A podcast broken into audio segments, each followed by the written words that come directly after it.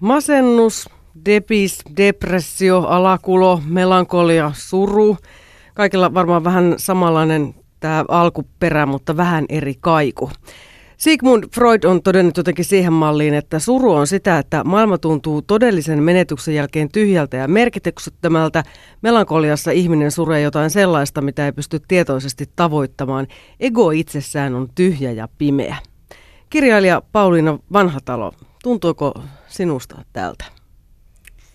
Kyllä voi sanoa niin, että just ehkä se, mikä mulla herätti omat hälytyskellot soimaan, oli se, että mä itkin jo sellaisista syistä, jotka ei tuntuneet järjellä ajatellen surullisilta asioilta. Niin kuin esimerkiksi siitä, että piti käydä kaupassa hakemassa hernekeittoa. Se tuntuu yhtäkkiä hirveän niin kuin, murheelliselta asialta. Tämä on Lanttu Latamo mielenterveysohjelma ja puhumme tänään siis tästä depressiosta. Kirjailija Pauliina Vanhatalo on siis kirjoittanut kirjan keskivaikeasta vuodestaan, eli masennus on ollut läsnä hänen elämässään. Lisäksi vieraana on psykiatrian professori Erkki Isometsä, olet myös psykoterapeutti, tutkija ja ylilääkäri. Joo, kyllä. Näin, näitä, näitä rooleja kaikki on harjoittanut. Joo, lämpimästi tervetuloa teille molemmille. Tuossa Pauliina kertoi tämmöisestä, että ihan, ihan arkisetkin asiat itkettivät ja tuntuivat vaikeilta, niin semmoisesta asiasta, kun sen masennuksen tunnistaa. Joo, kyllä. Siis silloin kun puhutaan tämmöisestä niin kuin selvästi kliinisesti merkitsevästä masennuksesta, niin kyllä siinä, on, kyse, kyllä siinä silloin niin kuin ihmisen kyky toimia on yleensä heikintynyt. Et se on minusta todellakin hyvin tärkeää erottaa sellainen niin kuin tavallinen arkipäiväinen suru, jota kaikki me voidaan kokea, er, ja, ja niin kuin masennuksen hetkelliset tunteet. Kuka tahansa meistä voi olla pettynyt johonkin asiaan.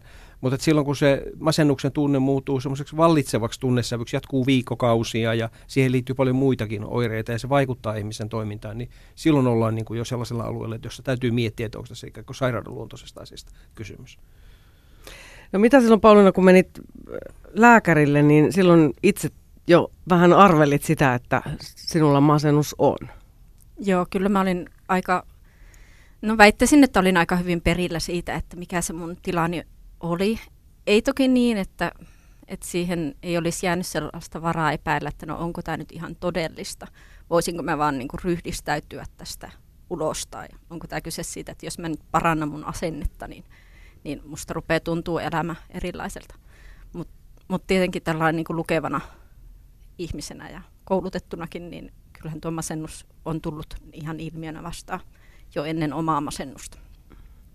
No, kirjoitat tässä sun kirjassa Keskivaikea vuosi, että maaliskuun 11. päivä vuonna 2004 sairastun masennukseen. Menen psykiatrin vastaanotolle itsenäni ja kävelen ulos mielenterveyspotilaana. Niin miltä silloin tuntui? Pelottiko sua tai hävettikö? Häpeäkin on näissä mielenterveysongelmissa kuitenkin melko yleinen. Kyllä mua pelotti ja hävetti. Ennen kaikkea se oma niin kuin, hallinnan menetyksen tunnesuhteessa omaan tunneelämään. Että mä en enää, enää niin kuin pystynyt. Että mä olin siinä pisteessä, että mä tarvin apua, niin kyllä se oli hätkähdyttävää ja haavoittavaa. No Erkki, tuossa jo sanoit, että silloin kun se alakulo on semmoista, että se jatkuu viikkokausia ja häiritsee sitä normaalia arkista elämää, niin silloin voi alkaa puhua depressiosta. Mutta tota, kuinka paljon Suomessa suomalaisilla semmoista ihan niin sanottua kliinistä depressiota sitten on? Kuka yleistä se on? No, tuommoisessa väestötutkimuksessa, missä on niin siis edustava väestöotos ja sitten haastatellaan tämmöisillä ähm, tutkimushaastatteluilla, niin siellä vuoden aikana on, on, on semmoinen reilu 5 prosenttia suomalaista aikuisista, joka on läpikäynyt masennusjakson.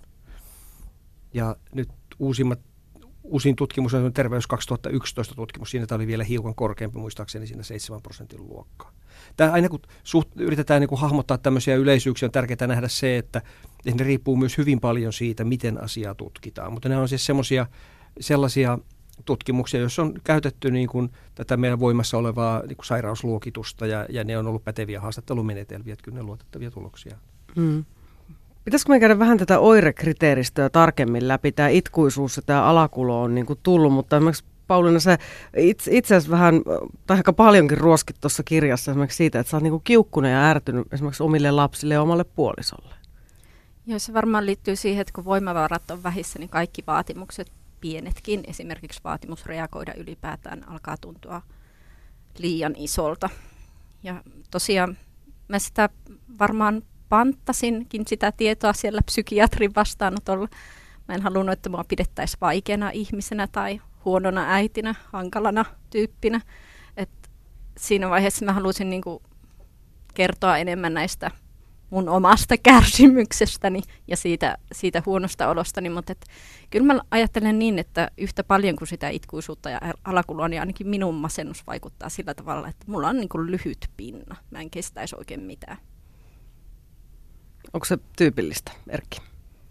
Kyllä varmaan joo. Että tässä on, tässä on aika, niin kun, kun lääkäri vastaanotolla joutuu miettimään, että onko potilaalla niin masennus, niin hän, hän arvioi niin tiettyjen oirekriteerien valossa sitä asiaa. Ja sitten on paljon semmoisia kokemuksia, joita masentuneilla ihmisillä on, jotka ei ole niin suoraan niitä oirekriteereitä, mutta jotka on hirmu yleisiä kyllä. Ja Eli varmaan tämä lyhyt, ne... lyhyt pinna siis on varmasti yksi esimerkki sellaisesta.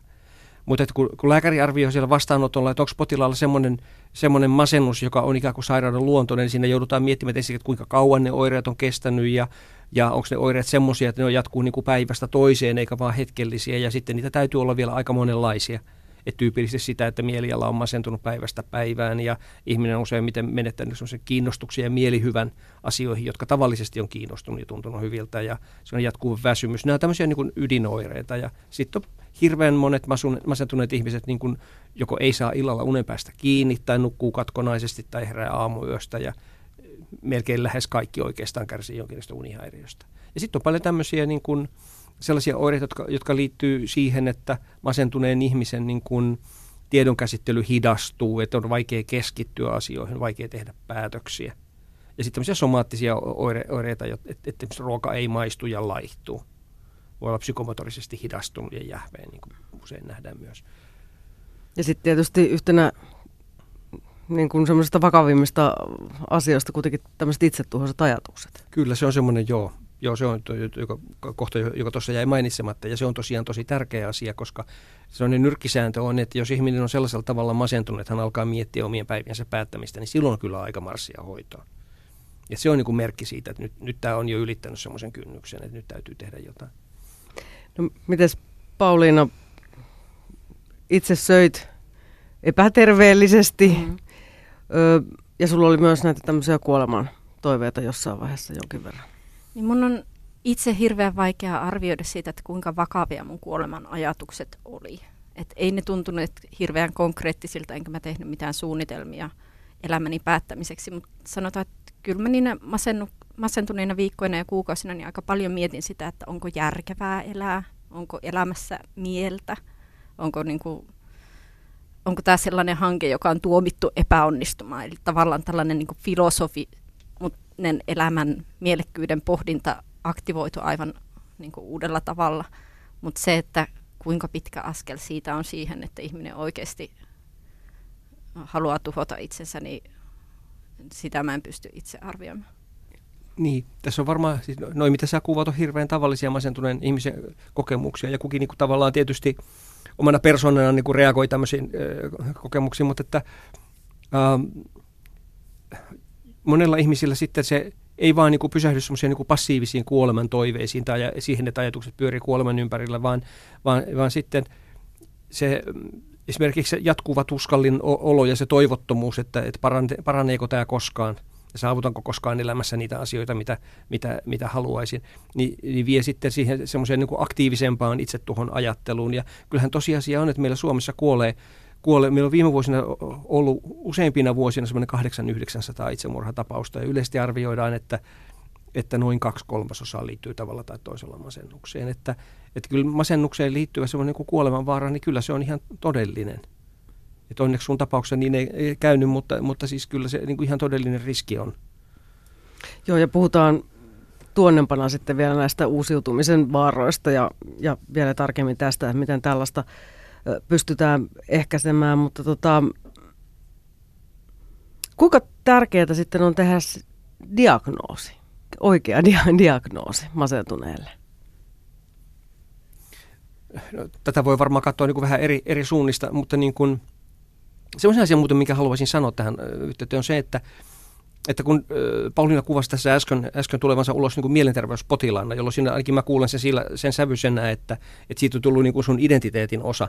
Mm. Mä haluaisin sanoa ääneen sen, että et, et mehän, niin kun, kun me tehdään diagnoosia, me, ne, me luokitellaan oireyhtymiä, me ei luokitella ihmisiä. Ja, ja, ja tota, nämä on niin kuin lääkärille niin kuin työvälineitä arvioida, niin luoda ammatillisesti pätevä arvio siitä, että millainen tämä tilanne on, onko nämä oireet niin vakavia, että minun pitää niin kuin ammatillisesti reagoida tähän, että tässä, tässä täytyy hoitaa jollakin tavalla ja, ja sitten myös, että me tiedetään, että millä tavalla hoidetaan, koska se hoitotutkimushan liittyy sitten näihin diagnooseihin. Että hoitotutkimuksissa – niin kun ihmisiä ryhmitellään näiden diagnoosien mukaan ja niiden avulla me tiedetään, millaiset hoitokeinot toimii. Ja se diagnoosi on tavallaan niin kuin lääkärille semmoinen mittatikku, semmoinen, toimi, niin kuin, semmoinen toiminnan kynnys. Ja sitten on hirveän paljon ihmisiä, joilla on niin lievempiä masennusoireita ja toki ne on niin kuin, äh, sellaisia, että aiheuttaa paljon kärsimystä myös, mutta, mutta silloin se vaade ikään kuin toimii ja tehdä jotain on kevyempi. Sitten etsitään jotakin, jotakin niin kuin lyhyempiä ehkä myöskin suoraan sanoen vähemmän resursseja vaativia, vaativia hoitokeinoja, koska meidän, meidän terveydenhuoltohan on siinä tilanteessa, että masentuneita ja ahdistuneita ihmisiä on paljon. Hmm. Ja hoitoresurssit on rajalliset. Ja silloin on ihan pakko ajatella, että mihin ne rajalliset resurssit kohdennetaan. Ja varmaan se on järkevää tehdä niihin ihmisiin, jotka niin kärsii eniten, jolloin on vaikeampia oireita.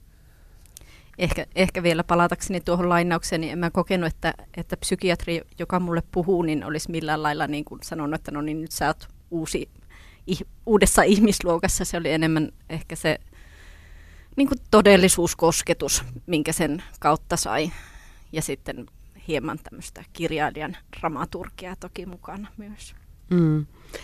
Tästä kirjailijan dramaturgiasta tähän, mihin Erkki Isometsä tuossa viittasi, että kun tulee sen pohdinta, että pääsenkö mä tässä elämässä johonkin siihen pisteeseen, miten mä, mihin mä oon halunnut, niin Pauliina, sinulla tämmöistä pohdintaa oli aika paljon, vaikka ei se liittynyt suoraan siis välttämättä näihin kuolemantoiveisiin, mutta sulla on ollut aika paljon ihan ympäristönkin luomia, lähipiirinkin luomia semmoisia odotuksia, että mihin yhdeksän laudaatturin ylioppilaan el- elämä pitäisi niin kuin mennä. Joo, kyllä mä koen, että mun masennuksen taustalla oli sellainen kroonistunut riittämättömyyden tunne siihen, sellaisia odotuksia, jotka mä olin sisäistänyt sekä, sekä niin kuin ammatillisesti että vanhempana. Ja sitten mun ehkä jos hyppää vähän sinne loppupäätelmiin hetkeksi, niin mä en ajattele, että mun masennuksen jälkeen mä ajattelen, että joo, että kyllä nämä mun odotukset on mahdollista saavuttaa, vaan enemmänkin se toipuminen lähti sitä kautta, että madalsi niitä odotuksia ja teki niistä itselleen niin kuin riittävän lempeitä ja kohtuullisia. Oliko se viisas ratkaisu? Kyllä minun mielestäni, koska tämä on hyvin paljon semmoista, miten niin psykoterapeutit myös ajattelevat, että on tärkeää. Että semmoinen, että vaatii itseltään paljon, niin sehän on tavallaan semmoinen jatkuvasti masennusta ylläpitävä asia, koska on niin kuin vaikea saavuttaa sitä, jos, jos ne vaatimustaso on niin kuin hirmuisen korkea. Että se, että me tarkoitan, että pitäisi niin kuin luopua tavoitteista, mutta tehdä juuri se, mitä sä sanoit tässä, niin kuin, tehdä niistä niin kuin sopivan kokoisia itselle.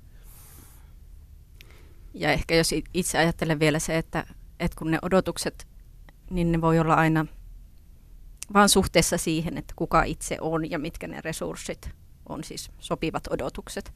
Että se, mikä olisi niin kuin naapurille ihan kohtuullinen odotus tai tavoite, niin ei ole välttämättä sitä mulle. Et sen, sen hyväksyminen, että mulla on ihan omat persoonalliset voimavarojen ja persoonan rajat ja että niiden mukana on ihan luvallista ja hyvää elää, niin se oli mulle tärkeää. Puhutaan näistä teemoista kanssa vielä vähän tuonnempana lisää, mutta palasin vielä tähän, mitä Erkki Isometsä tuossa puhuit just siitä, että mihin niin kuin meillä hoitoresurssitkin sairaanhoidossa riittää, niin onko meillä sitten ollut vaaraa, kun me on tässä vähän puhuttu niin kuin masennuksesta myös uutena kansansairautena, suomalaisten kansansairautena, niin onko meillä sitten vaaraa, että me medikalisoidaan tätä asiaa liikaa? Varmaan se Tai yli, ylidiagnosoidaan niin kuin näitä, joilla on vähän lievempiä masennusoireita?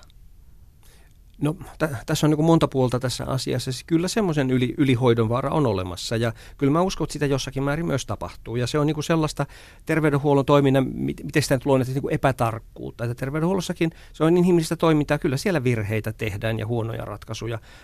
Usein on vaan niin kuin se tilanne semmoinen, että on vaikea ulkoopäin sitten sanoa, että jos joku ihminen, joka niin kuin vaikkapa on saanut masennuslääkehoitoa jonkun toisen mielestä kevyin perustein, sillä saattaa olla niitä perusteita kuitenkin enemmässä, enemmän olemassa kuin, kuin mitä ulkopuolinen tarkkailija tietää. Että se on usein aika vaikea arvioida ja ne on usein ratkaisut kuitenkin niin kuin parhaita siinä tilanteessa tehtyjä. Mutta kyllä mun mielestä niin on totta, että meillä luultavasti on semmoista esimerkiksi lääkehoidon suhteen niin kuin huonosti tai heikosti perusteltua hoitoa. Mutta pääosa sitä, siihen mä en usko, että pääosa menisi, menisi ikään kuin harakoille, koska kaikkien väestötutkimusten perusteella kuitenkin täytyy niin kuin suhteuttaa esimerkiksi lääkehoidossa se, että ihmisiä, jotka siitä vaikka masennuslääkehoidosta potentiaalisesti hyötyy, niin niitä on suuruusluokkaan ehkä 10 prosenttia väestössä. Ja, ja, ja toki lääkehoito ei ole niin kuin, ähm, se ei ole suinkaan niin kuin ainoa hoidon vaihtoehto, mutta he on ihmisiä, jotka kärsivät masennuksesta tai ahdistuksesta jossakin vaiheessa, niin, ähm, niin, niin silloin lääkehoito on niin kuin yksi optio – ja, et en mä näe sellaista määrä epäsuhtaa, kun meillä nyt on noin 7 prosenttia väestöstä, joka, joka tällä hetkellä käyttää masennuslääkkeitä, kun ajattelee, että niitä käytetään masennuksen hoidon ohella myös ahdistuneisuushäiriöiden hoitoon, krooniseen kipuun ja monenlaisiin muihin indikaatioihin, että masennuslääkkeethän ei ole vain niin masennuksen hoidossa käytettyjä lääkkeitä, vaan niitä käytetään moneen tarkoitukseen. Että kyllä mä luulen, että suuruusluokat on kohtalaisen järkeviä, mutta totta kai mä toivoisin, että me kyettäisiin niin kuin monipuolistamaan sitä hoidon tarjontaa, että olisi paljon muutakin enemmän tarjolla kuin lääkehoitoa. Siinä me tullaan semmoiseen resurssiongelmaan, että psykoterapiassa niin siinä kuitenkin se terapeutin käyttämä aika on aika tärkeä semmoinen pullonkaula. Ja meillä on rajallinen määrä terapeutteja. Meillä on nyt semmoinen noin 5500 Valvira hyväksymää psykoterapeuttia. Ja kun tämä suhteutetaan siihen väestön osaan, joka vuoden aikana kärsii masennusta, siinä on niin kuin selvä määrällinen epäsuhta. Et, et, et psykoterapiaa saa, niin kuin pidempää terapiaa, ehkä kymmeniä tuhansia suomalaisia.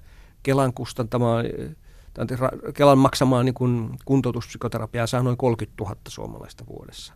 Mutta tämä määrä suhta on sellainen, että sille on niin kuin vaikea tehdä nopeasti mitään, kun terapeuttien kouluttaminen maksaa paljon ja, ja se kestää vuosia. Yle Puhe. No tästä päästäänkin sitten hyvin, että miten Pauliina Vanhatalo hoisi itseään. Söit ainakin lääkkeitä. Söin ja kyllä mä koen, että ne siinä alkuvaiheessa oli hyvinkin tär- tärkeä osa sitä, että mä pääsin taas jaloilleni. Et kun ajattelin, että mä olin siinä vaiheessa, kun mä menin psykiatrille, niin jo aika pitkään yrittänyt pärjätä niiden tunteideni kanssa yksin. Mä olin et mä sillä ajattelen jotenkin, kun tämä ylimedikalisaatiokeskustelu kolahti ehkä mulla sellaiseen kulmaan, että mä ajattelen, että ei ne ihmiset varmaan ihan huvikseen niin kuin käy lääkärillä arvioitumatta oma, omaa henkistä tilansa. Että kyllä, kyllä se on edelleen aika iso kynnys mennä sanomaan, että hei, hei mun, mä en niin kuin pärjää mun pääni kanssa. Niin enkä mä ajatellut potilaita vaan, niin kuin, että määrätäänkö lääkkeitä liikaa ah, lähinnä. Niin Mutta mun suhde lääkkeisiin, no oikeastaan mä mä mieluummin otin ne lääkkeet, kun halusin sitä terapiaa huonoista ja hyvistä syistä. Mutta tuota, jos ajattelee sitä tilaa, että mä olin pitkään yrittänyt pärjätä, niin en, siis hallita omaa tunnetilaa. Ja se oli väsyttänyt aika paljon. Niin sitten kun ne lääkkeet otti hetkeksi sen taakan ikään kuin itselleen, että, että mun tunnetilat pysy joissakin aisoissa ilman – mun omaa aktiivista ponnistelua, niin mä sain voimia tehdä sitä sisäistä työtä, joka oli, oli kyllä sekin ihan pakollista ja varmasti onnistuu monelle parhaiten siellä terapiassa. Niin sullekin kuitenkin suositeltiin terapiaa. Joo, ja mä, olin, mä koin vähän syyllisyyttä siitä, että mä koin olevani huono masennuspotilas, kun mä en halunnut sitä terapiaa. Ja ehkä sitä terapiasta oli ollut ihan hyötyäkin, mutta, mutta mulle se se ratkaisu kuitenkin oli enemmän se omasta tilasta kirjoittaminen ja sen, sen avaaminen sitä kautta. Ja mulla on siis ehkä sivumennen sanoin, mulla on tosi hyvä kokemus terapiasta niin kuin 15 vuoden takaa. Mä olin silloin parikymppisenä kaksi vuotta aivan ilman diagnoosia terapiassa, tai ainakin mulle paljastui se diagnoosi vasta myöhemmin jonkinlainen yleistynyt ahdistuneisuushäiriö varmaan. Että ei se diagnoosikaan välttämättä ainakaan potilaalle ole aina se välttämättömyys, että kokee tulevansa hoidetuksi. Mut et, ja se oli hirveän hyvä, hyvä terapeutti ja mä kasvoin aikuiseksi ja sain sitä paljon tukea, mutta tällä kertaa mä en vain jostakin syystä ollut siihen halukas. Yle Puhe. Niin, menossa on siis mielenterveysohjelma Lanttu Lataamo ja vieraina ovat kirjailija Pauliina Vanhatalo ja psykiatrian professori Erkki Isometsä. Masennuksesta puhumme, miten depressiota tulisi hoitaa, mistä se masennus oikein johtuu ja miksi se masennuksen hoitaminen on paikoin vähän haastavaa. On tiedossa, että lapsuuden kokemukset vaikuttavat mielenterveysalttiuteen, mutta olet Erkki todennut, että lähtökohtaisesti depressio on tämmöinen monitekijäinen häiriö. Eli mitä kaikkea siihen kuuluu? Niin, hirveän suuri osa sairauksista on muuten monitekijäisiä ylipäätään, mutta, mutta siis se monitekijäisyys tässä yhteydessä tarkoittaa sitä, että ensinnäkin masennukseen liittyy jonkunasteisesti perinnöllinen alttius, että tähän me tiedetään kaksostutkimuksista ja, ja, ja, ja nyt sitten niin kuin uudempaa geneettistä metodologiaa käyttävistä tutkimuksista, että se on niin kuin kohtalaisen perinnöllistä ja usein esiintyy suvuttain. Ja sitten semmoiset persoonallisuus- temperamenttitekijät kyllä selvästi vaikuttaa, että ne vaikuttaa nimenomaan sillä tavoin, että kuinka herkkä ihminen on erilaisille stressitilanteille. Ja, että ne ihmiset, jo, joilla, joilla on niin kuin ehkä keskivertoa voimakkaammin taipumus tämmöisiin negatiivisiin tunnetiloihin, niin sitten kun he joutuu kuormitustilanteisiin, vaikeisiin elämäntilanteisiin, he on niin kuin masennuksen suhteen. Ja sitten tyypillisesti niin kuin semmoinen laukaiseva tekijähän on niin kuin erilaiset elämän vastoinkäymiset, erilaiset stressaavat tilanteet, jotka voi olla hirveän monenlaisia. Ja sitten on, on monenlaisia polkuja masennukseen ja, ja ne vaihtelee niin kuin yksilöllisesti, että ne tekijät, jotka jonkun ihmisen kannalta on tärkeitä, ei välttämättä ole samanlaisia kuin jollakin toiselle. Mutta yleensä on niin kuin monen tekijän summasta kysymys kuitenkin. Mm. No niin kuin Pauliina sanoi, että pitää hyväksyä myös se, just se yksilöllisyys, että mikä, mikä sitten on kenellekin, koska sulla on kuitenkin ollut melkoisen onnellinen ja tasapainoinen lapsuus, eikö vaan? Ehkä hieman yksinäinen. Niin mä luulen, että jos kenen tahansa lapsuutta niin kuin ihan riittävän tarkkaan tutkii, niin kyllähän sinne mahtuu elämää siinä, missä aikuisuuteenkin. Mutta et, joo, en mä, en mä semmoista niin kaltoinkohdeluksi tulemista tai, tai muuta semmoisia. Varmaan tuo, menemättä sukulaisten mielenterveyteen sen pitemmälle, niin varmaan tuo geneettinen alttius on ihan tosiasia. Ja sitten sit sellainen – yksinäisyys, ulkopuolisuuden tunne, mutta se liittyy varmaan semmoiseen introverttiin persoonallisuuteen ylipäätään. Ja introversio taas mun käsittääkseni altistaa hieman masennukselle, että jos on sellainen päänsä sisällä viihtyvä ihminen, niin helposti ne pään sisäiset tuota, ajatuskulut ja muut, jos ne lähtee kerran niin kuin kielteisille ja huonoille pyörteille, niin sitten ne ottaa helpommin voim- niin kuin voiton ihmisestä kuin sellainen ihminen, joka jatkuvasti on kommunikoi ympäristönsä kanssa ja jolla on paljon sitä so- sosiaalista verkostoa ja tukea. Mm. Mutta sä tässä kirjassakin, Janne, tietysti kun sä oot kirjailija, niin sä ihan kuin, niin kuin itsesi ulkopuolelta pystyt aika hyvin jotenkin kuvaamaan sitä, että miltä niin kuin tuntuu. Vaikka tuleekin sieltä sisältä, niin se on kuitenkin jotenkin sieltä vähän etämältä, mutta se on varmaan just se ulkopuolisuuden tunne, tai, tai joku semmoinen, mikä... Joo, ja kirjoittaminen mikä... oli mulle myös semmoinen keino saada siihen omaan tilaani etäisyyttä, että vähän, vähän jäsentää sitä. Ja se, että kun mä kirjoitin alusta asti kuitenkin muille, että ne ei ollut pelkästään semmoisia päiväkirjamerkintöjä, jotka helposti jää pyörimään niin kuin omassa pienessä ympyrässään samoja, samoja ratuja ilman tarvii kenellekään selittää yhtään mitään, niin kun mä jäsensin sitä, että millaista mun elämä on ollut, mitä mä oon siitä ajatellut, miten mä oon tähän tilanteeseen tullut, niin samalla – ne asiat jäsentyi mulle itselleni. Mm-hmm. Eli sä olisit ehkä voinut sen samaa tehdä terapiassa? Varmaankin. Kyllä varmaan joo. No sitä se on tietysti, tällä ajatuksella voi vähän leikkiä. Et se on tietysti niin kuin mielenkiintoista, että jos sä olisit ollut terapiassa, siihen olisi joku toinen osapuoli tuonut niin kuin oman panoksensa. Kyllä varmasti, e- et, eikä niin halua jo. vähätellä millään lailla terapeuttien ammattitaitoa ja tarpeellisuutta. Se on enemmänkin ehkä ja mä ajattelen, että terapeutit pystyy usein esittämään niitä kysymyksiä, mitä ihminen itse ei itselleen osaa esittää. Että se dialogi on varmaan hirveän tärkeä. Mutta mä koin kuitenkin tuon prosessin omalla tavallani dialogiseksi. Joo, ja mä, mä en tarkoita sitä, että eikö se olisi ollut oikein hyödyllistä. Enemmänkin se vaan johti mun ajatukseni siihen, että kun viime vuosina on tutkittu äh, masentuneen ihmisen niin ajatustoimintoja, niin yksi semmoinen äh, vaikeus, joka liittyy, on, se hyvin yleinen masennuspotilailla, on se, että heidän ajatukset lähtee niin kiertämään semmoista kehää. Että et se pyörii sitä samaa synkkää kehää niin kuin aamusta iltaan. Ja jossakin olosuhteessa silloin sellainen niin kuin omaan itseen keskittyminen voi niin kuin tietyllä tavalla pahentaa sitä. Et parhaimmillaan mä kuvittelen, että kirjoittaminen, jos sinne jäsentää ajatuksia, laittaa niitä paperille sitten vähän niin kuin siirtyy seuraamaan, niin se voi palvella semmoista niin kuin vaikeuksien ja ongelmien ratkaisua. Mutta jos oikein huonosti käy, siinä voi käydä niin, kuin niin että siinä jää niin kuin tuijottamaan sitä omaa huonoa oloaan pahimmillaan. Että se vahvistaa semmoista niin sanottua ruminaatiotaipumusta, koska tämä on sellainen taipumus, johon niin viime vuosina on paljon kiinnitetty huomiota ja yritetty löytää niin keinoja auttaa sitä. Monet tämmöiset mindfulness-hoidot esimerkiksi niin kuin pyrkii hyvin paljon juuri siihen, että tämmöinen niin kuin noidankehä, joka syntyy siitä, että ihminen ikään kuin pyörittelee näitä synkkiä ajatuksia mielessään pääsemästä, puusta, pääsemästä niin kuin puusta pitkään, niin että saadaan ikään kuin se noidankehä katkaistua ja, ja, ja jotenkin huomiota muihin asioihin.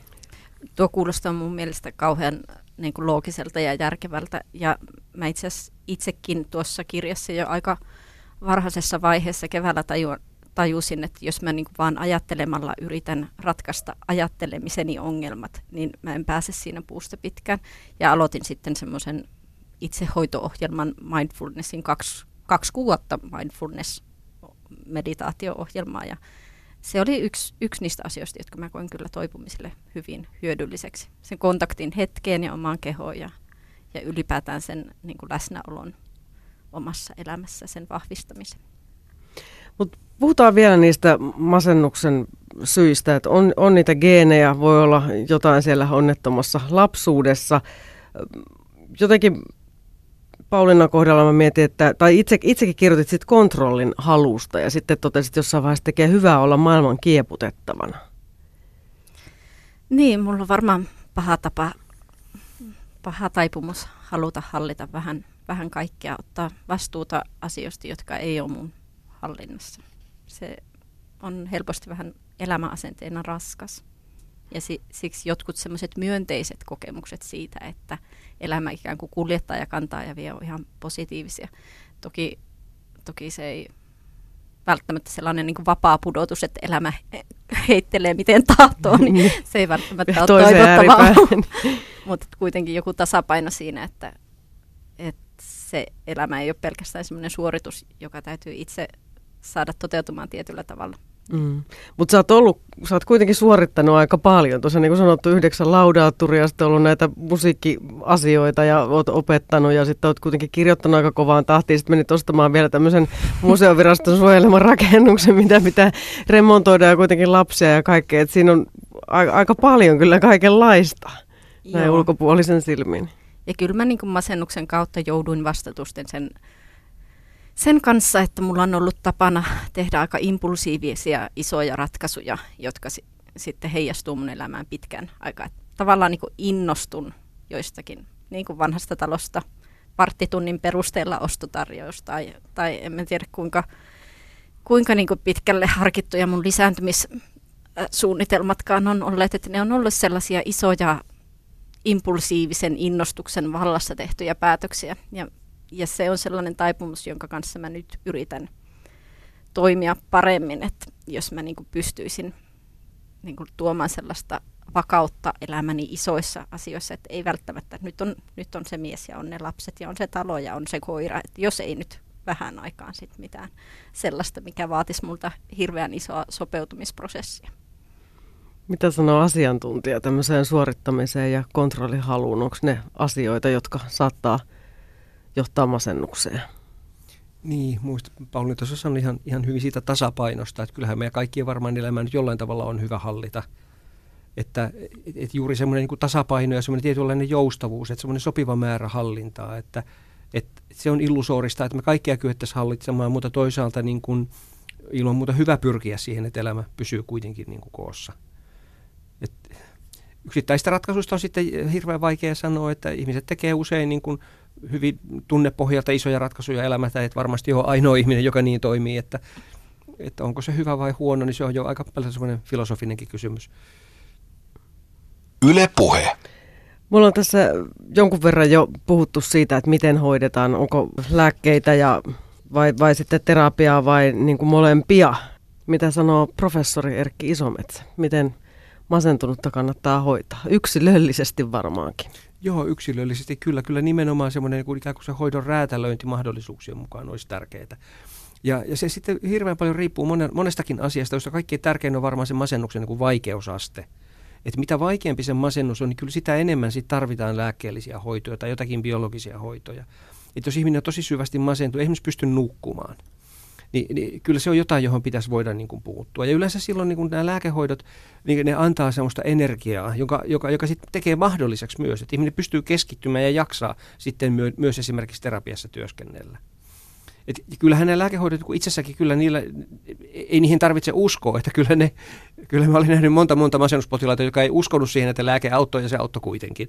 Että et ei se usko sen vaikutuksen edellytys ole, mutta kyllä yleensä se paras hoitomalli on semmoinen vaikeassa masennuksissa, että et, et käytetään niin kuin molempia hoitoja niin kuin oikeaan aikaan ja ne sopivasti räätälöiden ja ihmisillä on sitten erilaisia tarpeita. Voi olla, että perhetilanne on semmoinen, että, että siitä on syvä sekä koota tietoa ja sitten auttaa sen kanssa eteenpäin. Sitten kun puhutaan niin kuin lievemmistä masennuksista, niin se on hirmuisen suhteellista, että mikä on paras vaihtoehto. Että varmaan aika yleisesti ajatellaan niin, että jos on aika lievä masennus, ja varsinkin jos se sairaus ei ollut kestänyt kauhean kauaa ja eikä ole kovin toistuvaa, niin kyllä niissä tilanteissa hirveän mielellään aloitettaisiin hoitopsykoterapialla. Mutta lieväkin masennus, jos se on kestänyt vuosikausia, niin on vähän eri asia sitten. Silloin mielellään jo lähdet, katsotaan, että sitä on semmoista tilannetta on niin kuin vaikea muuttaa ainakaan ihan lyhyellä terapialla. Et silloin tarvitaan jo se lääkehoito siihen tueksi. Et siinä on tämmöistä räätälöintiä, jota täytyy niin kuin sen potilaan tilanteen niin kuin kanssa tehdä monelta kantilta hallitseeko, niin no he kai lääkäritkin on ihmisiä ja niin kuin sanoit aikaisemminkin, niin kaikenlaisia virheitäkin voi tapahtua, mutta kun sitä on kuitenkin sitä kritiikkiä tullut aika paljon, että lääk- vaan, määrätään vaan ne lääkkeet ja sitten potilas jätetään jotenkin omilleen. Vaikka kyllä tosin myös sanoit, että sitä vastaavuuseroa määrättyjen lääkkeiden ja käytettyjen lääkkeiden välillä ei ole kovin paljon, tai siis siinä, että jos 10 prosenttia väestölle tehoaa ja 7 prosenttia syö. Niin, että se 10 prosenttia oli siis semmoinen määrä, että ihmisiä, että jos lasketaan niin kuin vuositasolla, että kuinka suuri on se joukko ihmisiä, jotka kärsii joko masennuksesta tai ahdistuksesta tai kroonisesta kivusta tai syömishäiriöistä tai psykoosisairauksien sellaisista vaiheista, joissa voidaan, jota voidaan hoitaa lääkehoidolla, niin, niin, niin, niin se on niin kuin suunnilleen tätä su, suuruusluokkaa se kohderyhmä. Ja, ja silloin se, että meillä noin 7 prosenttia väestöstä syö masennuslääkkeitä, mikä on muuten pohjoismaista tasoa ihan täysin, niin okay niin, niin tota, e, en mä näe siinä niin kuin epäsuhtaa. Mm. No Pauliina, sä sanoit, että susta oli ihana ottaa ne lääkkeet, kun ne vei, vei niin kuin jotenkin sen mu- murheen hetkeksi tai kannatteli sitä ainakin jonkun aikaa, mutta sullakin tuli ensin paha olo. Joo, kyllä se ensimmäinen viikko meni vähän niin kuin siihen totuutellessa, että, että tuli pahoinvointia. Ja, ja, ei nyt mitään kauhean mahdottomia. Että kyllä me ja sitten sit kun ne lääkkeet alkoi todella purra, niin kyllä mä koin sen hirveän helpottavana sen, että, että saa vähän hengittää itse syvempää, ei tarvitse koko aikaa niin yrittää pärjätä sen oman tunnetilansa kanssa. Sen kanssa, että mieliala on jatkuvasti raskas tai a, niin kuin aaltoileva, ahdistunut. Mutta sulla kävi sinänsä varmaan hyvä tuuri, tai sitten psykiatri on osannut määrätä heti oikeat lääkkeet, koska se ensimmäinen heti sitten toimi.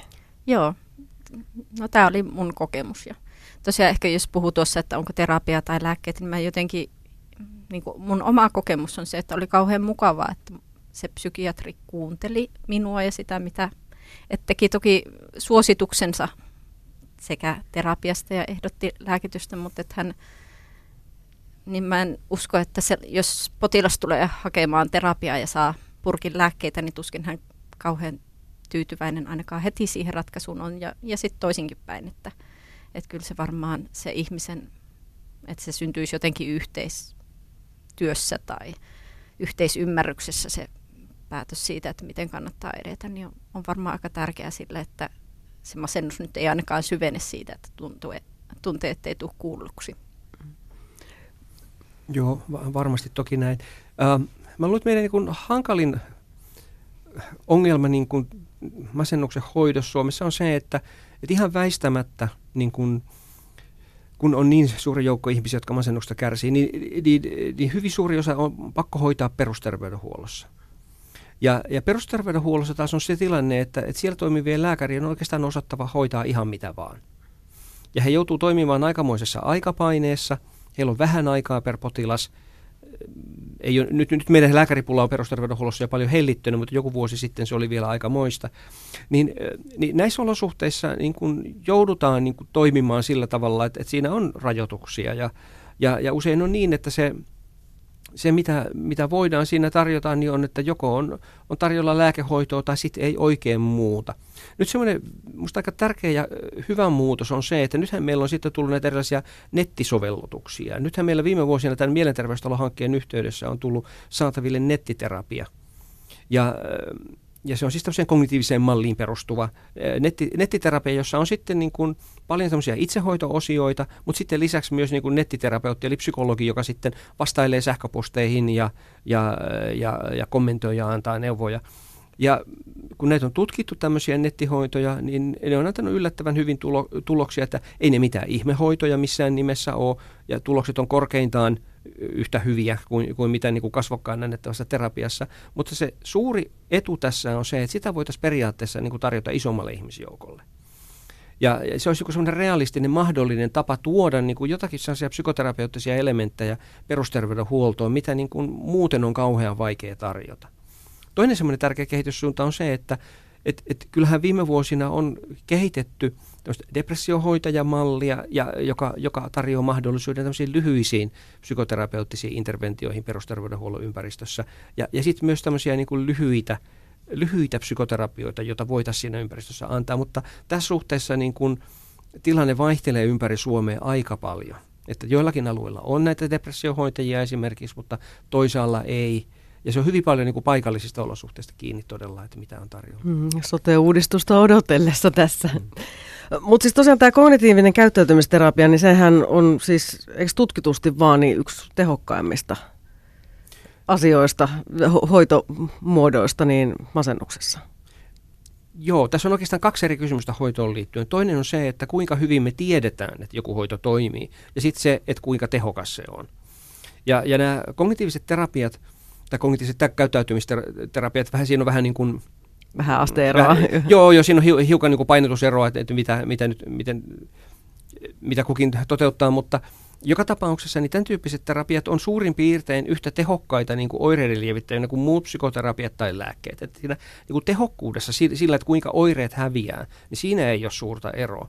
Mutta, mutta ne on tutkittu aika hyvin – verrattuna muihin psykoterapioihin. Ja se tutkimuspohja on niin kuin vankin ja luottamus niiden hyödyllisyyteen suurin. Että se ehkä voi sanoa näin päin. Mutta että netin kauttakin tämmöistä voi opetella ja mietin vaan, että jos sitä joku vähän ylimääräinen saisi, niin varmaan tämmöisestä käyttäytymisterapiasta niin ei haittaa ainakaan kellekään ole, jos semmoisen sattuisi osallistumaan vähän vähemmänkin masentunut ihminen. Ei varmaan, ei varmaan ja, ja, ja tämmöisiä itsehoitomalleja kehitetään kovasti ja mutta se täytyy sanoa tähän, että siis tämä mielenterveystalon nettiterapia toimii kuitenkin niin kuin lääkärin lähetteellä ja siinä niin kuin on tärkeää se, että se koordinoituu niin kuin osana muuta sen saman potilaan saamaan hoitoon niin kuin paikallisesti. Että se lääkäri tekee lähetteen mielenterveystaloon ja, ja lähettävä lääkäri toimii, hän on kuitenkin hoitovastuussa, mutta potilas saa siinä tämmöisen psykoterapeuttisen intervention ja pidän tätä oikein hyvänä mallina, mutta joka, se käyttö on vasta vähitellen niin yleistymässä. No mä vielä pomppaan niihin lääkkeisiin. Paulinalle tosiaan tärppäsi heti silloin ekalla kerralla, mutta valitettavasti aina ei näin hyvä tuuri käy. Monelle potilaalle joudutaan kokeilemaan montaa eri lääkettä, niin mistä se Erkki se johtuu?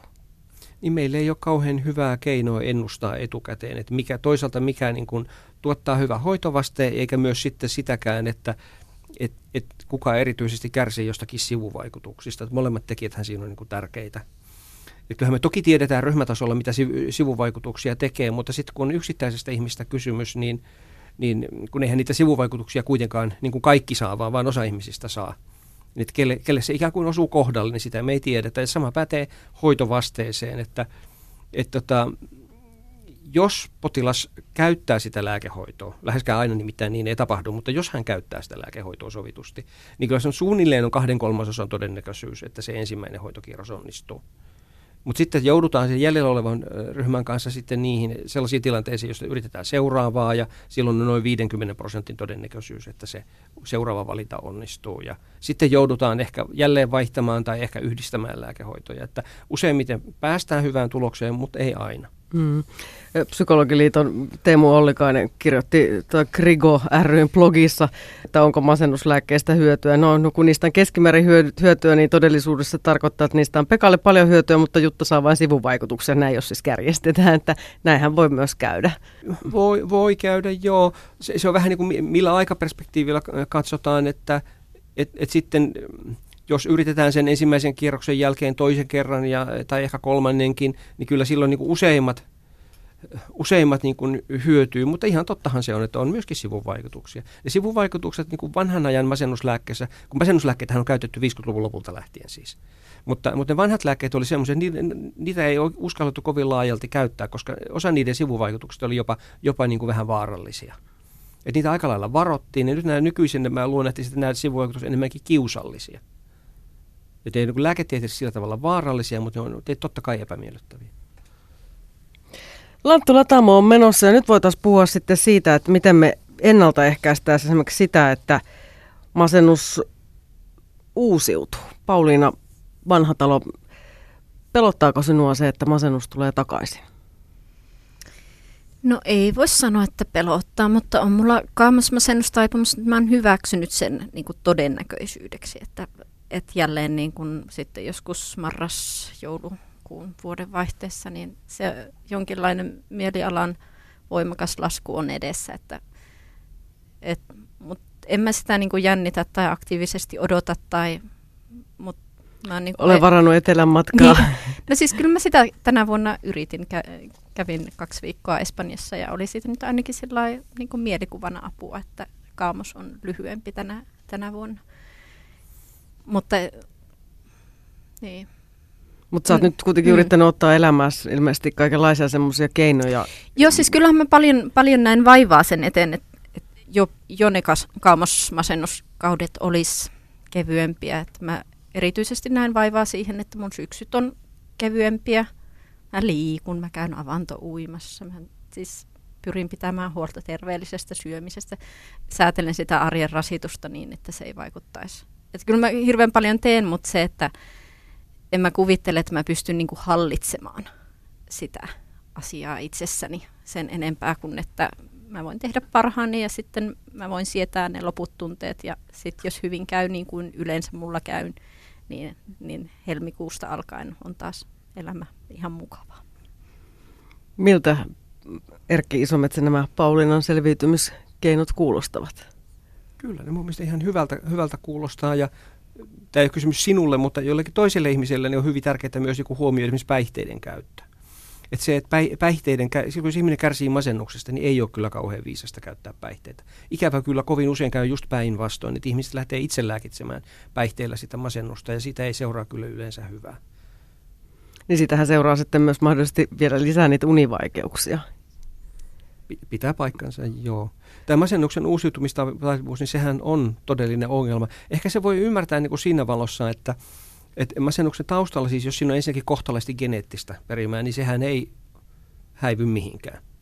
Ja, ja se on jossakin määrin niin kuin suhteessa myöskin erilaisiin persoonallisuuden piirteisiin, niin nämä tämmöiset riskitekijät on olemassa. Samoin, jos ihminen on kokenut lapsuudessa kaltoinkohtelua tai jotenkin kuormittavia, huonoja kasvuolosuhteita, joka siihen alttiuteen vaikuttaa, niin jollei niitä niin kuin jollakin tavalla psykoterapiassa työstetty, niin kyllähän se haavoittuvuus sinne jää.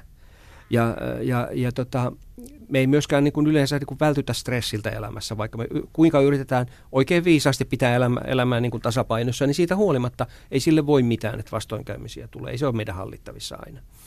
Ja sillä tavalla niin kun, siinä oikeastaan on niin kuin kaksi keinoa, jolla voidaan niin, niin kuin näiden elämäntapa-asioiden ohella vaikuttaa. Se toinen on tosiaan se terapia, joka, joka niin kuin tutkitusti vähentää sitä uusiutumisen riskiä ja se on mun mielestä oikeastaan niin kuin se terapian kaikkein keskeisin ja tärkein puoli, että se, se antaa niin kuin eväitä kohdata vastaavia tilanteita myöhemmin. Ja sitten jos on vaikeasta masennuksesta kysymys, niin tämmöinen ylläpitohoito, niin masennuslääkkeen käyttäminen pitkäaikaisesti kyllä antaa kohtalaisen hyvän suojan. Ei missään nimessä täydellisen, mutta kohtalaisen hyvän suojan. Ja nämä on ne kaksi keinoa, mitä sitten, sitten voidaan, voidaan niin ajatella, että hoidollisesti vaikuttaa. Mutta Pauliina kirjoitat tuossa kirjassa just, että, että arvelet, että sun miehellä on tämmöiset onnellisen ihmisen geenit. niin me, me tosiaan kuitenkin ollaan sillä erilaisia, että toisella, toisella sitä masennustaipumusta on ja toisella ei. Niin, ei, varmasti geenit siihen vaikuttaa. Ei, ei, ei taatusti toisaalta ole ainoa asia, että hyvin monet tekijät siinä vaikuttaa, mutta ky- kyllä se pitää varmasti paikkansa. Että monista eri syistä johtuen, niin, niin me ollaan vähän erilaisia sen suhteen, että kuinka voimakas taipumus meillä on kokea erilaisia tunnetiloja. Että toisilla on, on enemmän taipumusta kokea positiivisia tunnetiloja, toiset on taipuvaisempia, taipuvaisempia kokemaan, kokemaan masennusta tai ahdistusta. Mutta sekin varmaan kannattaa kuitenkin pitää mielessä, että kuka tahansahan meistä kuitenkin voi masentua, jos on joku semmoinen vakava elämänkriisi vaikka tulee vastaan. Kyllä, ilman muuta, ilman muuta näin on. Että se on enemmän niin kuin eroja siinä, että kuinka haavoittuvaisia ihmiset on. No, nyt päästiin vähän tähän perheeseen, niin tuota, mikä on läheisten rooli, kun sairastuu? Sulla Pauliina on tosiaan näitä pieniä lapsia ja kirjoitat tuossa kirjassa, että se on aika raskasta, kun äiti mennä jaksaa nousta sängyltä tai sohvalta ja pelkkä pastan keittäminen on haastavaa. Hmm.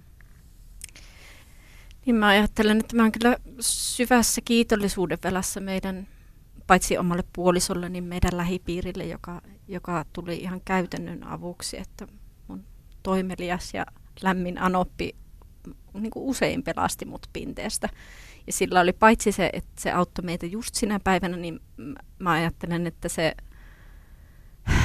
ja mun vanhemmat myös, vaikka he asuukin vähän kauempana, niin tuota, että paitsi että se auttaa sinä konkreettisena hetken ja tilanteena, niin se esti sitä mun omien itsesyytösten syvenemistä sitä kautta, että kun mä näin, että mun lapsista pidetään huolta ja heillä ei ole hätää, niin se, sit se mun oma tila ei niinku ikään kuin pahentunut siitä, että jos mä olisin joutunut niinku hyväksymään sen, että mä oon masentunut ja että mun lapset on huonolla, huonolla hoidolla, niin se tilanne olisi tuntunut paljon raastavammalta. Et ihan tämä käytännön apu kyllä oli tosi tärkeä. Sitten puoli, puoliso on jotenkin semmoinen hyväksyvä ja rauhallinen, pitkämielinen suhtautuminen sekä minun että sairauteen. Niin kyllä se kantoi tosi paljon, että eihän kukaan, ei puoliso eikä ystävät voi ryhtyä terapeutiksi, mutta, et, mutta et semmoinen, että mä en kokenut, että mä en koskaan kokenut sitä painetta jotenkin muuttua tai että olisi ollut sellainen, että puoliso, että mun pitäisi jotenkin ryhdistäytyä tai vaan niin ajatella positiivisesti esimerkiksi. Niin nämä oli sellaisia asioita, jotka tuotti mulle semmoista syvää lohtua. Mutta sun tytärkin pienempi kyseli, että koska sä oot taas päällä. Hän siis tarvitsi sitä niin on off, että koska tulee se niin, on-nappula niin. nappula päälle. Mutta kuitenkin he samaan aikaan myös sanoi, että sä oot ihan maailman paras äiti, vaikka et sä jaksa nousta sängystä ylös. Niin, no mä väittäisin, että ei lapsilta ehkä kannata mennä kysymään, että, että kuinka hyvä äiti tai huono äiti on, että ei he ole niin kykeneviä sitä arvioimaan kuin vasta ehkä aikuisiellä, jos sittenkään. Niin, kun se on vaan lapsilla, vaan niin, yhdestä äidistä. Niin, niin. Lapsilla on taipumus hyväksyä vanhempansa ja kiintyä heihin ihan sellaisina kuin he ovat. Mutta oli siinä se ristiriita siitä, että olisi kovasti halunnut jaksaa enemmän ja, ja, ja täytyy pärjätä sillä, mihin, mihin silloin pysty. Et mä en koe sinänsä, että se kiintymys tai rakkaus olisi siitä masennuksesta kärsinyt tai muuttunut miksikään, mutta et tosiaan se toimintakyky ja, ja niin kuin se reagoimis, niin kuin jaks, jaksaminen reagoida oli sellainen, mikä oli vaikeaa. Mutta monet omaiset varmaan tuntee vähän semmoista turhautumistakin, kun jos masentuneen kanssa, että miten he voi niin oikein auttaa ja mitä he voi tehdä, niin Erkki Isometsä, mitä sanot, miten omainen voi masentunutta läheistään auttaa. Niin, tuo mitä Pauliina kuva, kuvasi omista läheisistään, niin kuulostaa siltä, että he toimi, toimi valtavan hyvin ja ehkä niin kuin ajattelee niin kuin sun tilannetta, että sä olit ehkä niin kuin erityisen onnekas, että sulla on ollut niin ilmeisesti sen sun kirjan kuvaama niin tavattoman hyvä parisuhde ja hyvä suhde niin kuin läheisiin. Että se on ollut tosi merkittävää varmasti, mutta mutta niin kun, se on kyllä ihan totta, että masennus on siinä mielessä hankala asia, että tois, niin kuin läheisten on usein hirveän vaikea ymmärtää sitä, että kun me yleensä hallitaan omia tunteitamme niin jollakin tavalla ja pystytään niin kuin, ikään kuin tarttumaan itsestämme niskas, niskasta kiinni ja, ja, ja ikään kuin ryhdistäytymään, niin tämä on just masennuksen ongelma, että se ei, masentunut ihminen ei oikein kykene sitä tekemään. Ja tämä on asia, jota on usein niin kuin vaikea omaisen ymmärtää ja, ja, ja ei ole tavatonta, että omaiset alkaa väsyä jollakin tavalla. Et, et, et siitä tulee niin kuin väsyttävää ja pahimmillaan vähän niin kuin jotenkin näännyttävän tuntusta, kun, kun tuntee, tuntee valtavaa voimattomuutta ja ehkä miettii koko ajan myöskin sitä, että olenko mä jollakin tavalla aiheuttanut tämän. Ja sillä tavalla niin on, on tosi hyvä, jos voi sitten kommunikoida niin kuin perheen sisällä siitä, että, että tämä ei ole niin kuin kenenkään toisen vika.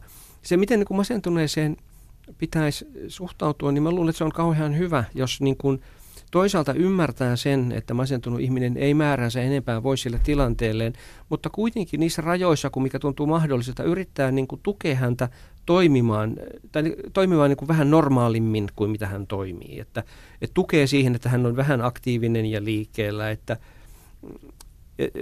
että yrittää ikään kuin vetää siihen aktiivisuuteen ja normaaliin elämään päin. Pikkutyöntöä. Niin, pikkasen joo, lempe, lempeästi, mutta lujasti. E, se, mä uskon, että se on niin hyödyksi useimmille masentuneille. Ja sillä tavalla voidaan niin kuin vähentää niitä vaikeuksia, mitä tulee, että, että semmoinen niin passiivinen lepo tai lojuminen hän ei niin kuin paranna ketään masennuksesta, vaan se enemmänkin pahentaa. Et sillä tavalla niin kuin se, että tuetaan ihmistä asteittain siinä, siinä määrin, kun hän jaksaa niin kuin kohti terveyttä, niin se on, mä uskon, niin kuin hyödyksi useimmille ihmisille. Mutta mistä se muuten johtuu, että masentuneena myös se fyysinen puoli on niin, että tosiaan voimat valuvat jäsenistä, niin kuin Paulinakin kuvaa? Mik, miksi se uupumus on niin hirveä? Mistä se johtuu? No, no siinä, on, siinä on varmaan monenlaisia asioita, eikä sitä ollenkaan tyhjentävästi ymmärretä. Siinä on monenlaisia syitä, siis semmoisia vireyden säätelyyn liittyviä asioita ja sitten sillä on varmaankin tekemistä semmoisen asian kanssa myös, että, että osalla ihmisistä niin kun, tämmöiset tulehdukseen liittyvät markkerit on koholla, että masennukseen liittyy osalle ihmisistä jonkun asteinen semmoinen niin inflammaatiotila, joka, jo, johon liittyy tämmöisiä väsymysoireita voimakkaasti. Mutta osa tulee myöskin sitä kautta sitten, että et kun masennuksen keskeinen osa, ongelma on tämmöinen niin kuin mielihyvän menetys. Vaikeus saada, niin kuin, mielihyvää tai ikään kuin palkintoja, kokea palkitsevana semmoisia asioita, mitä tavallisesti koetaan hyvänä. Niin, niin tästä syntyy helposti semmoinen noidankehä. Ihminen lakkaa tekemästä asioita, jotka niin kuin tavallisesti on pitänyt elämässä kiinni jotka on kokenut palkitseviksi. Ja nyt sitten pitäisi tavallaan saada tämä noidankehä katkeamaan ja kääntymään se siihen päin, että alkaisi taas vähän kerrallaan niin kuin tehdä enemmän niitä asioita, jotka on ollut merkityksellisiä aikaisemmin. Pauliina Vanhatalo, kuinka tällä hetkellä voit? Ihan hyvin, kiitos kysymästä. Nyt on kevät ja valoa tulee, mikä aina mulle se suuri ilo. Lisäksi mä koen, että, että sellaiset asiat, mitä tuossa keskivaikean vuoden aikana ko- kohtasin, niin kyllä ne edelleen kantaa. Et musta tuntuu, että mun itsetuntemus on parempi. Mä pystyn paremmin niin kuin vaikuttamaan mun elämän tasapainoon ja, ja mulla on hyväksyvämpi suhde omaan itseeni. Et kyllä, et ihan hyvin. Mutta mut ei se nyt tietenkään mikään semmoinen, niin vaikka masennuksesta paranisikin ja toipuiskin, niin se toisella puolen odota ehkä mikään semmoinen suuri onnella, vaan se on yhä, yhä sitä samaa elämää ja esimerkiksi tällaiset mediamyräkät pienimuotoiset, mitä kirjan myötä tulee, niin kyllä ne minua stressaa ja jännittää ja vaikuttaa sillä tavalla omaan olemiseen. Mutta kyllä mä silti tunnistan sen, että laadullisesti on eri asia kokea stressiä niin kuin normaalisti voivana ihmisenä, kun sitten olla niin kuin masentunut, kun kaikki on tavallaan niin, eli kun on mas- niin, kun masentunut niin. niin, eli se pienikin stressi niin, voi niin, niin. saada suuren painoarvon. Niin, näin. No mitä haluaisitte sanoa heille, jotka ovat nyt masentuneita? Minkälaisia lohdun sanoja? No ehkä voi, voi sanoa ainakin sillä tavalla, että ehkä, ehkä laihan kuulunen lohtu, mutta lohtu kuitenkin, että masennus on yleensä ohimenevää. Eli se on, se on nyt kuitenkin jotakin, eli sen, kyllä sen tunnelin päässä yleensä on kuitenkin valoa. Ja, ja, mutta että sitten jos se on sillä tavalla vaikeaa, että, että, ähm, että niin kuin selvästi ei arkielämästä selviydy. Tai sitten tulee näitä itse tuhoisia ajatuksia, niin kuin, että vakavasti alkaa miettiä omien päivien päättämistä, niin kyllä silloin on minusta tärkeää, tärkeää hakea apua, koska sitä apua on kuitenkin olemassa. Että se, apu, se ei ole täydellistä, siinä on paljon puutteita, sitä ei ole aina, aina joka paikassa saatavilla, mutta kyllä sitä useimmiten löytyy ja, ja useimmiten siitä on hyötyä. Joo, ihan voin kyllä allekirjoittaa nämä. Ottaa se oma tilansa sen verran todesta ja pitää itseään niin arvokkaana, että ansaitsee hakea ja saada apua. Tietysti aj- ajattelen, että tässä vaiheessa usein jo ne omat keinot on aika pitkälti käytetty, että silloin on hyvä tarttua niihin mahdollisuuksiin, mitä muilla on antaa. No, kerrotaan vielä tähän Lanttulatammon lopuksi, että mistä sitä apua voi hakea. Siis ihan vaikka lähemmästä terveyskeskuksesta. Joo, näin, näin meidän terveydenhuolto toimii, että sieltä, sieltä löytyy. Mä suosittelisin myös niitä mielenterveystalon sivustoja, koska niiden avulla voi löytää helposti niin kuin linkkien kautta sitä, että, että mistä, mistä apua on niin kuin saatavilla. Kiitoksia vierailusta Lanttulatamossa professori Erkki Isometsä ja kirjailija Pauliina Vanhatalo. Ja muistakaa, että fiksusat saa mielenterveyteen.